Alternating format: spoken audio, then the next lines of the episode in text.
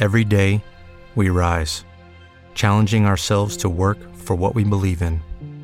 At U.S. Border Patrol, protecting our borders is more than a job, it's a calling. Agents answer the call, working together to keep our country and communities safe. If you're ready for a new mission, join U.S. Border Patrol and go beyond.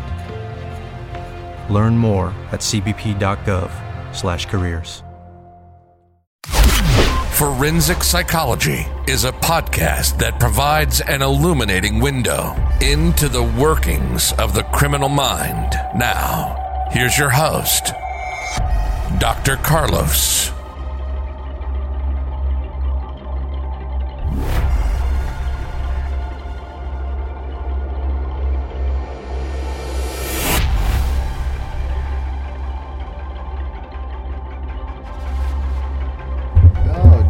Case has been solved in a 1987 murder. The Pinellas County Sheriff's Office announced Wednesday night that deputies arrested Michael Lapniewski.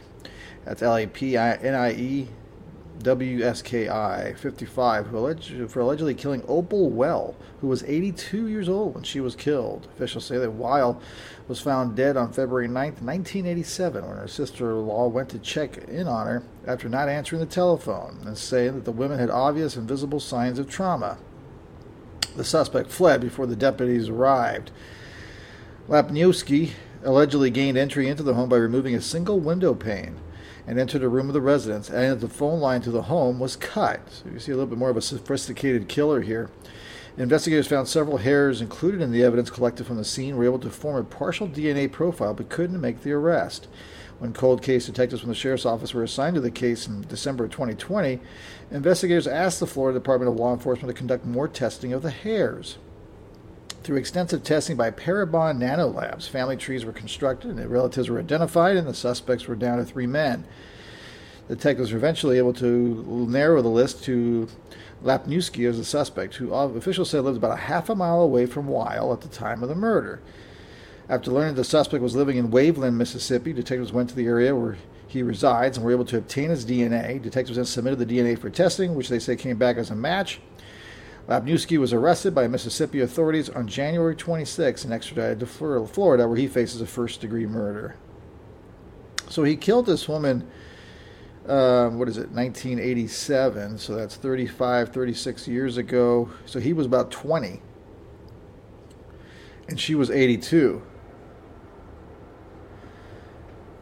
So obviously something was going on in his head, but it's amazing that for 35 years, I don't know if he got arrested for anything else. They don't tell us his, his, criminal history, if he was in and out of jail. I don't know. I don't know if he was a regular criminal or not. And people always wonder how can you have a conscience like this and stay out of prison and not guilty? Some people could be low levels of psychopaths, sociopaths, things of that nature. Either way, it's good news. They closed the case. At least they, they found the alleged suspect, and that's good news. They give some closure to the families. And that's it for now. With the Lucky Land slots, you can get lucky just about anywhere.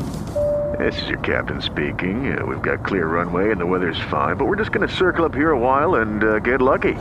No, no, nothing like that. It's just these cash prizes add up quick. So I suggest you sit back, keep your tray table upright, and start getting lucky. Play for free at LuckyLandSlots.com. Are you feeling lucky? No purchase necessary. Void where prohibited by law. 18 plus terms and conditions apply. See website for details.